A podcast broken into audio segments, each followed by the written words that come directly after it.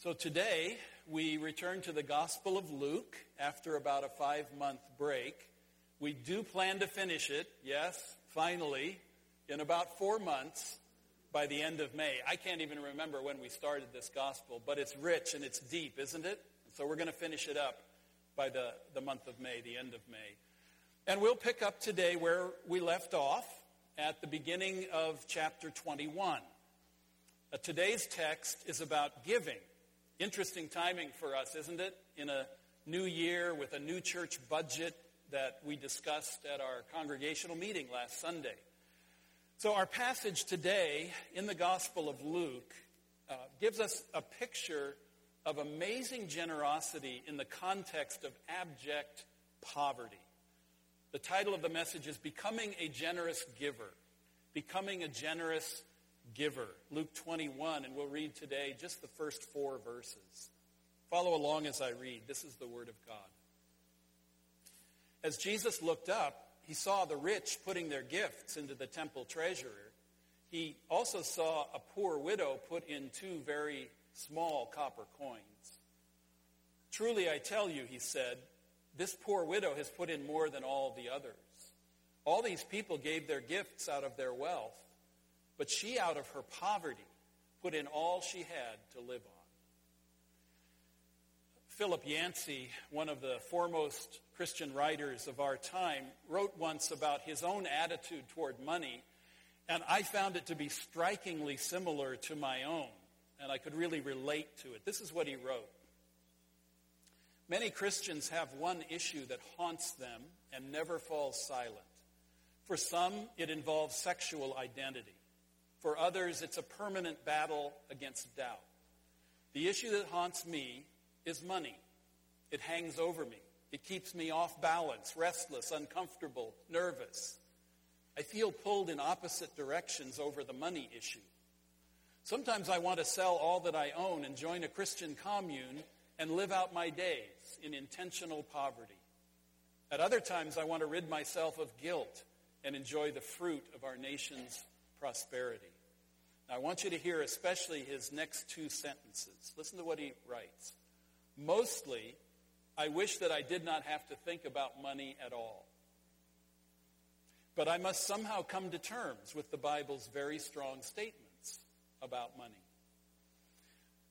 I read that to you because those two sentences, they, really, they typify me in my own spiritual journey, and I suspect uh, more than a few of you as well. I think for every one of us who is serious about being a follower of the Lord, there has to be what I'll call an, an economic component. Every person, every family has an economic c- component. Every church has an economic component too. Fortunately, uh, unfortunately, in the past, I think it's often been reduced to discussions about budgets deficits and maybe fundraising. And we've kind of considered the notion of money to be a bit of a dirty subject. Let's just not talk about it. But I think something is changing in the church across America. And we're beginning to realize that money is not a dirty subject at all. If I'm a true follower of Jesus Christ, if I'm part of this church community, if I say, these are my people, and I intend to live my Christian life in partnership with them, well, then we begin to look at money differently. We see it as part of our worship. We see it as part of our community. We see it as part of our commitment. We see it as part of our Christian growth. I don't know about you, but that is light years away from the way many of us were taught as Christian as Christians years ago. This economic component it's not about business. It's about discipleship. It's about discipleship. It's one way of measuring the closeness I have in my walk with Jesus and with his people. So this is a fairly new idea in many parts of the American church. It's a great idea. It's a biblical idea. And it may be on the cutting edge of the whole revolution that is underway in the 21st century in the way Christians carry themselves in this new sort of national and global culture. Our people, followers of Christ, should be known for their generosity, by their extravagant giving. That should really become our brand in the coming years. And if that does happen, it's not something that's brand new.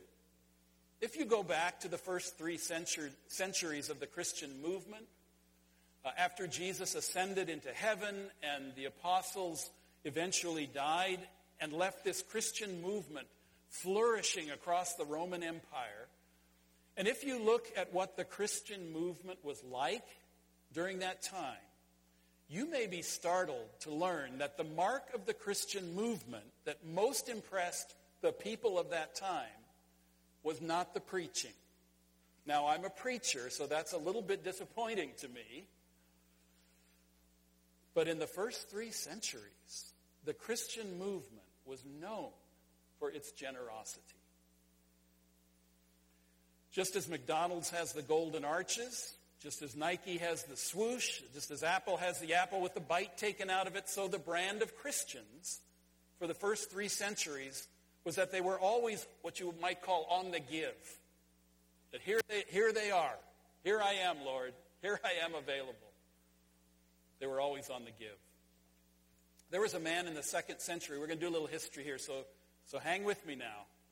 There was a man in the second century by the name of Dionysius who wrote about common life among people in the pagan culture of that time.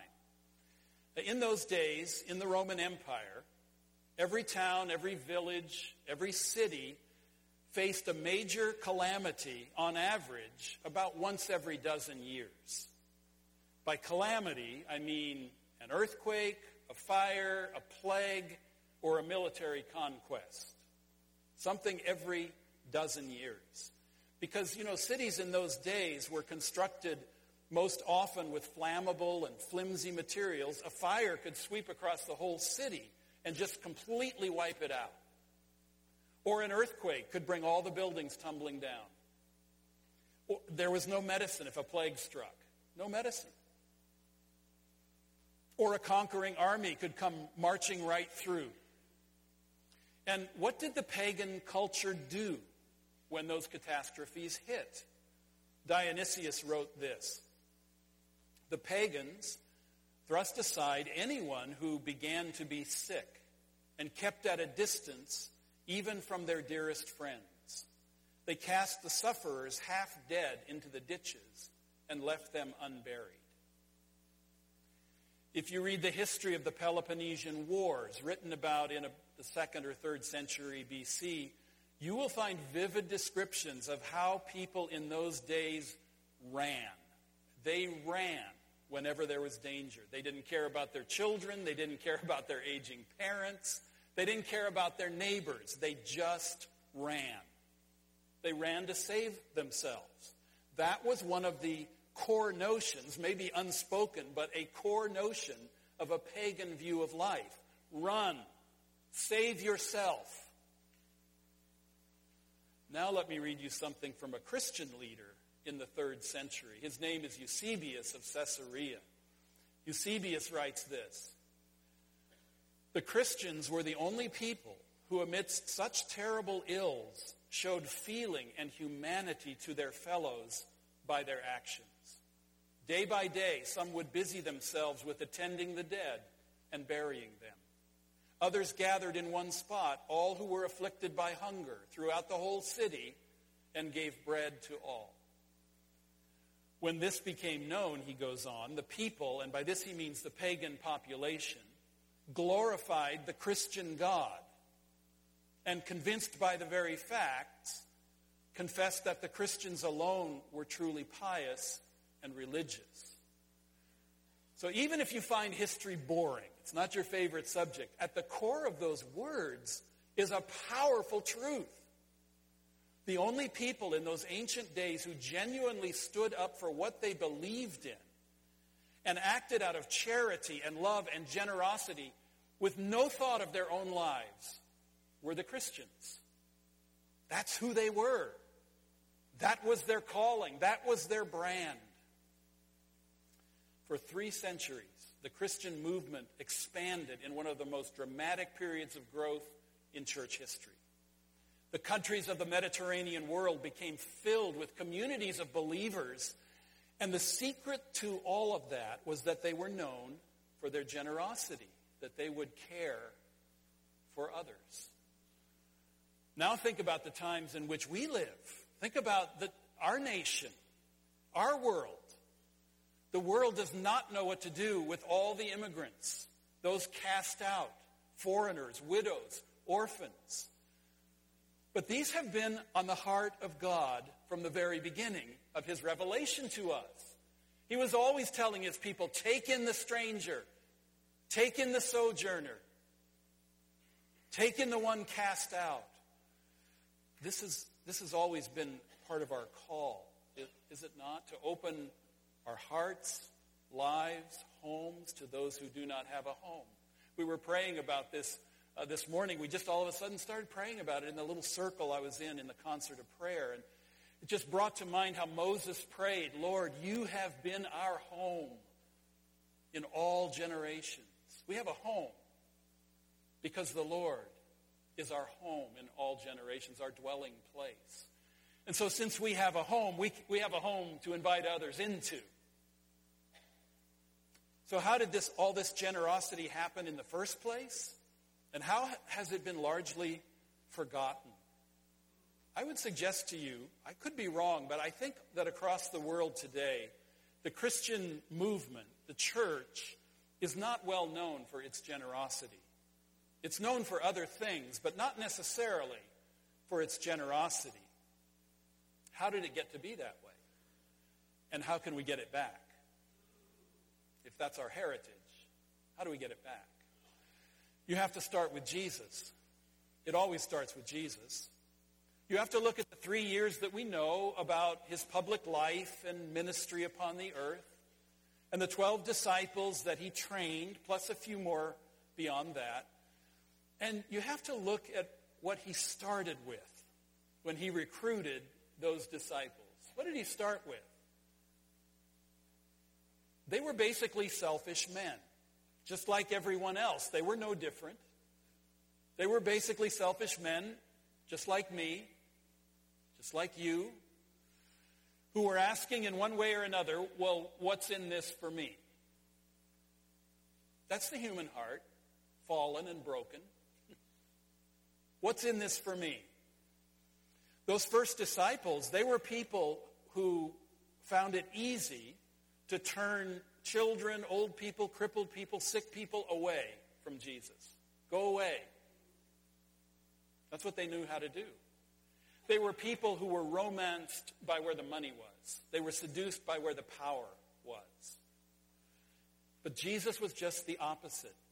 He said one day to some would-be disciples, you have to understand that the Son of Man doesn't even have a place to lay his head.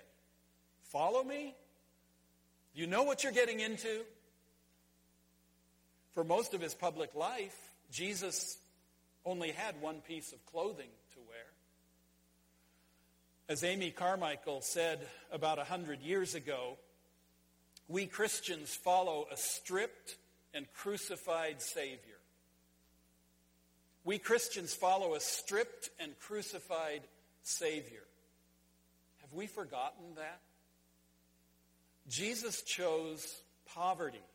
He did not choose wealth and comfort. Although he could have, he did not.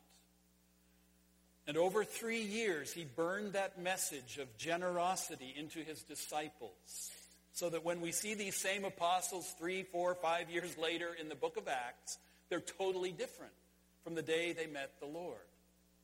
Something, somebody, the Spirit of God transformed them from being selfish, grudging givers to being generous givers. How did Jesus do that? Well, first of all, he modeled it. He, he lived it. It was his life. Second, he gave instruction about it so that we could see it and hear it. He taught about it. And the Bible has many wonderful places of teaching where Jesus talks about generosity. Uh, the stories he told have this economic component in them, both on the positive side and the negative side. In the Gospels, we find stories about a rich young ruler, a rich man, and a beggar named Lazarus, the generous Good Samaritan, and in our text today, a poor but generous widow. In the text we read today, Jesus and his disciples are outside the temple in Jerusalem. And Luke writes in verse 1 as Jesus looked up, he saw the rich putting their gifts into the temple treasury. Now, historians say that the collection containers of the temple treasury uh, were like uh, big boxes with upside down French horns with the big bell of the horn facing upwards, like a big funnel. So it looked something like this if you look at the screen big boxes with these big funnels on top in, into which you would drop your money. These rich Pharisees would come to the containers and they would put in their offering. And they would make their large offerings into as many coins as possible. We prefer bills, don't we? We don't want to carry around pockets full of coins, but they preferred coins. Yeah, let's change this into as many coins as possible so that when they emptied their sacks of coins into the top of those funnels, those French horn like openings, man, it made a lot of noise clattering down into the box. So if you could make more noise than the next guy, you would be more admired. You were said and thought to be more religious more spiritual, more faithful. So Jesus watched these people making all this noise. You have to imagine the noise, the clattering of the coins. And they were giving their money according to the strict standard of what God's law said they had to give, except not really. Because none of them really wanted to give like that, and they were always looking and finding all kinds of loopholes, you know, to give less wherever possible. So they're trying to deal with the minimums they had to give. So the story goes on. Verse 2 Jesus also saw a poor widow put in two very small copper coins. Truly, I tell you, he said, this poor widow has put in more than all the others. All these people gave their gifts out of their wealth, but she, out of her poverty, put in all she had to live on.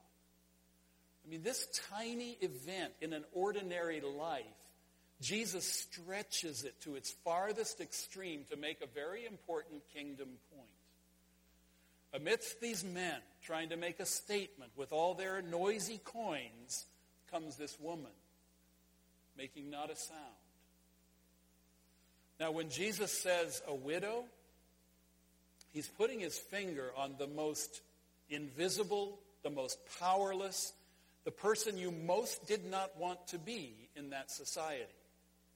In those days, when you wanted to talk about the poorest of the poor, you talked about the widow and the orphan.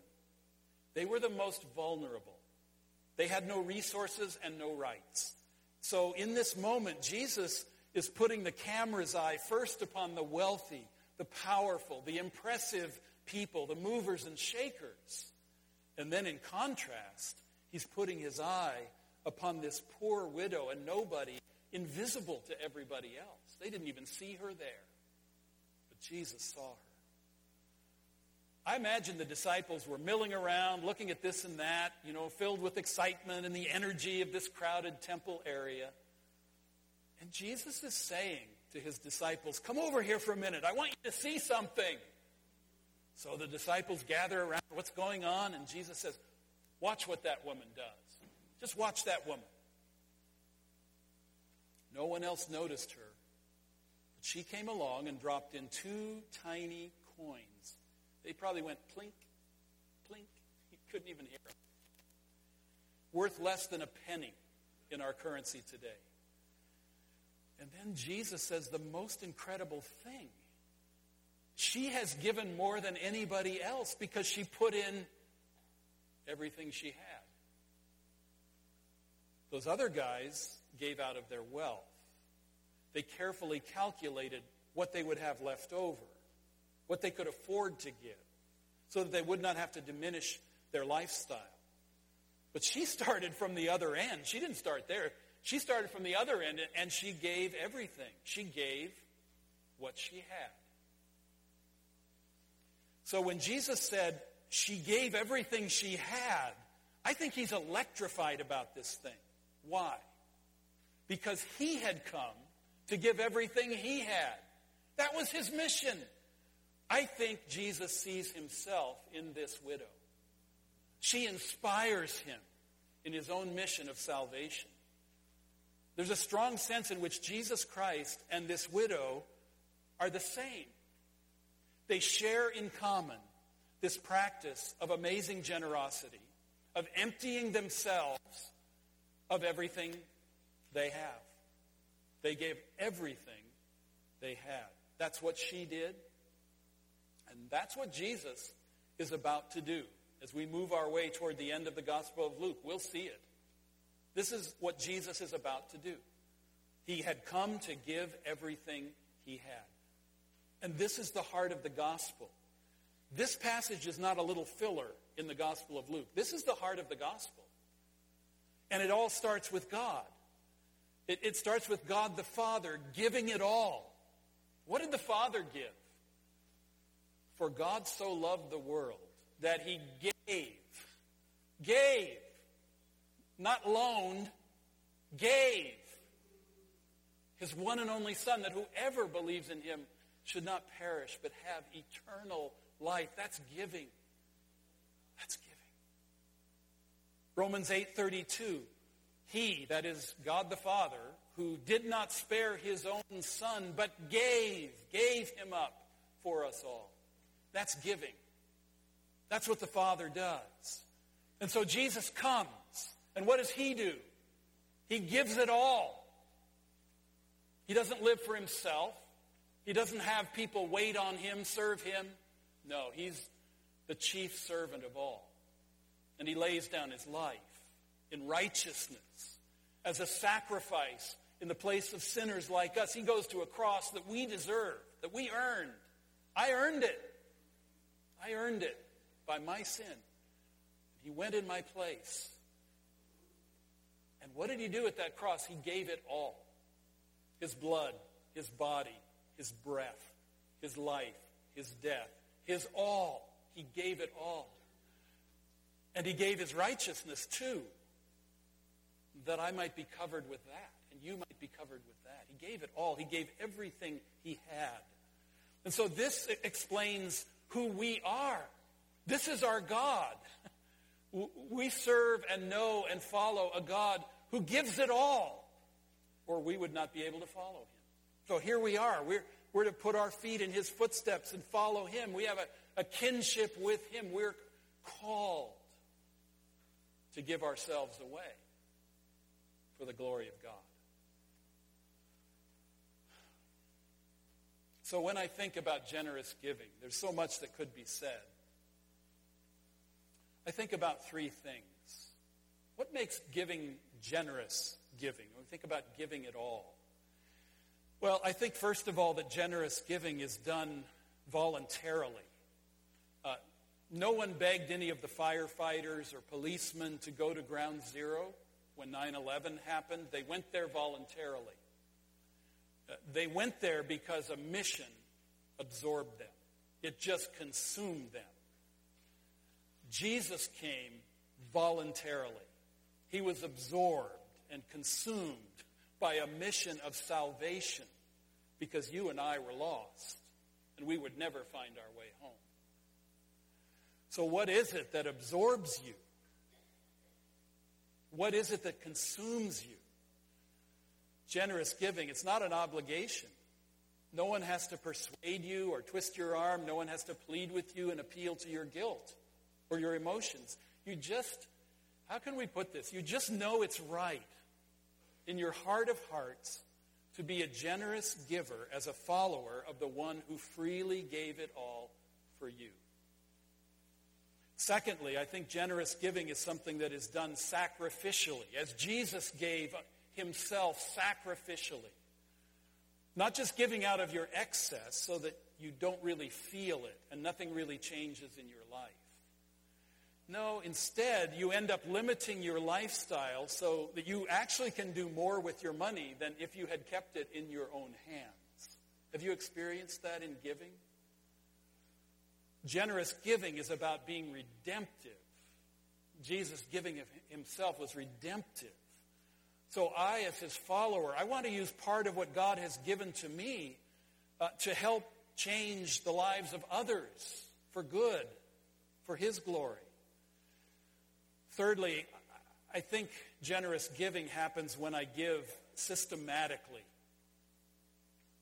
When I give systematically out of the financial resources, whatever they are, with which God has blessed me. So let's get practical about this for a few minutes. I want to encourage you. I want to encourage you to sit down over the next week or so and um, let's do some application. Start putting together a very simple financial plan. Well, that sounds scary the minute it comes out of my mouth, doesn't it? or review the one you already have. A, a very simple plan that can serve you and honor the Lord with your money for the rest of your life. It's actually simpler to do than you may think. So, how do you do that? Some practical suggestions. These are not commandments, by the way. They're merely suggestions. These are simple suggestions that may help you as they have helped me over the course of my life. So I just, I offer them humbly to you for your consideration. I have a good friend who says, you know, chew on the meat and spit out the bones. So if you see some things here that seem like bones to you, just spit them out, but, but do chew on the meat, right? So, first, reflect on your history with money. That's going to be fun. reflect on your history with money. Come to terms with the history of money in your life. If you grew up in a relatively poor home, you may be afraid of being broke. And so you're kind of scared to be generous because you want to be sure you have enough for yourself or for your family. That's understandable. Or maybe you grew up with enough money or more than enough money and you don't want to lose a certain lifestyle to which you are accustomed.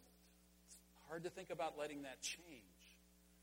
You may look at your money and realize deep down that you're, you're just a little bit ashamed of money.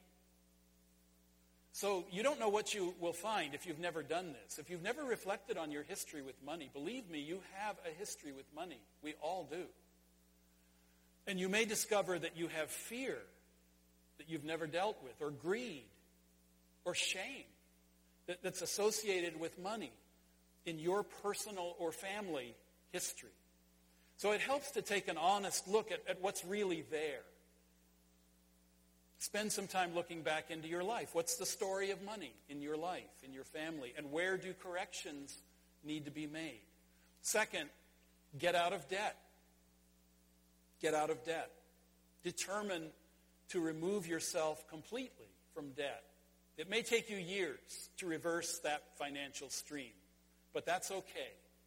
It can be done, and it's worth it you can finally get to the point of being able to say, with the possible exception of a house mortgage, we don't owe anybody anything except to love them.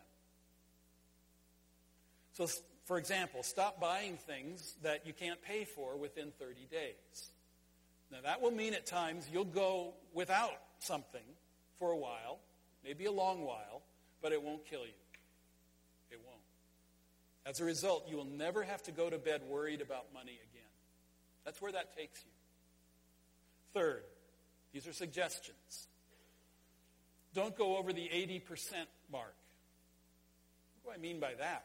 Don't go over the 80% mark. I mean, decide that you will live underneath the 80% mark of your income. So, whatever your income is, figure that out. Take out your calculator. You probably have one like I do on your phone. Very handy and take that amount, your income, and multiply it by 0.8. 0.8. All right? 0.8. And then don't spend over that amount. Just don't go over that amount. Discipline yourself. Lord, help me to not go over that amount. Why is that important? Well, that will that builds a discipline in your life where you are creating some space. It, it will give you some room to grow generosity in your life. Generosity has to be grown. It needs space in order to grow. Fourth, save for future service in your retirement. This is obviously important to me in the next chapter that Shelley and I are, you know, will soon be entering in our lives. But preparing for this is something you have to start a lot earlier in your life. So don't wait or it'll be too late when you get there. Put some money away each month to accumulate over time so that when you stop working, hopefully all of us at some point will be able to stop working that full-time job, right? That, So that when you stop working, you'll be able to obey God's call to serve Him in different ways in that retirement chapter of your life without worrying and fretting and fussing about money. You'll have freedom uh, to serve Him as you are able. Fifth and finally, build up to a tithe and then build on a tithe. Build up to a tithe and then build on a tithe. So start giving. You're probably giving already. Praise God for that. Keep giving. But wherever you are, just kind of start. Hit a reboot, a refresh button, and start. Start now. Start wherever you are. And start building up to a tithe. And that's 10% of your income if you're not there yet. Determine to start every year's giving with a little bit more than you gave last year. That's something that we have tried to do every year. So that each year you're just building incrementally, little by little, a step by step above where you were. You don't have to go from zero to 60 in one year. You can't. But build up toward that biblical tithe. And then when you reach that 10% mark, strap in, keep going. Keep going. Keep growing. This is really about growing in generosity. I hope none of us gets to the point where we say, I am as generous as I need to be. I am as generous as I need to be. No need for any more growth in generosity in my life. God help those around us if we stop growing in generosity because the needs will continue. And so our generosity needs to be stretched, needs to grow. So keep growing in your giving. Build on top of that tithe as you're able. Give more as God blesses you more. Just become a generous giver. A plan like that will make all the difference in the world in the quality of your life, in the quality of your work, in the quality of your marriage, in the quality of your following Jesus, and in the quality of your faith. It's going to change everything, and it will give you a life that you're actually going to want to live and it's a life that you'll want to give away. So that's my concluding point for you today. In the days ahead, if you and your spouse, or you and some close friends, you and your small group, uh, could work hard on the notion of just a very simple financial plan, then the Spirit of God, then the Spirit of God may use this little text in Luke's gospel to take the model and the idea of the poor widow's generosity and make you part of the cutting edge of advancement of the gospel and the kingdom of God where you live and where you work. I want you to remember what we said at the beginning, what Philip Yancey said. Mostly, I wish I did not have to think about money at all. But I must somehow come to terms with the Bible's very strong statements about money. We need to be able to say that honestly about ourselves. So may God bless you as you think honestly about money and the future and the call of God on your life. And as you make your way step by step, following Jesus, you're, you're heading in the direction of what he regards, what he describes as generous giving. Amen? Amen. I've asked Valerie Rich if she would be with us today. Valerie is, is here somewhere. There you are. Valerie, thank you. Uh, please come on up at this time. Valerie is going to be doing a worship dance to help us as we respond uh, to the Lord's call to a life of generous giving. So, so let's move with her into the heart of God on this matter. Let's all prayerfully be doing some business with God about our hearts and our money and His glory. So I invite you to, to listen, watch, pray, worship, uh, make decisions to take actions as God leads you. So this song is called I Give Myself Away.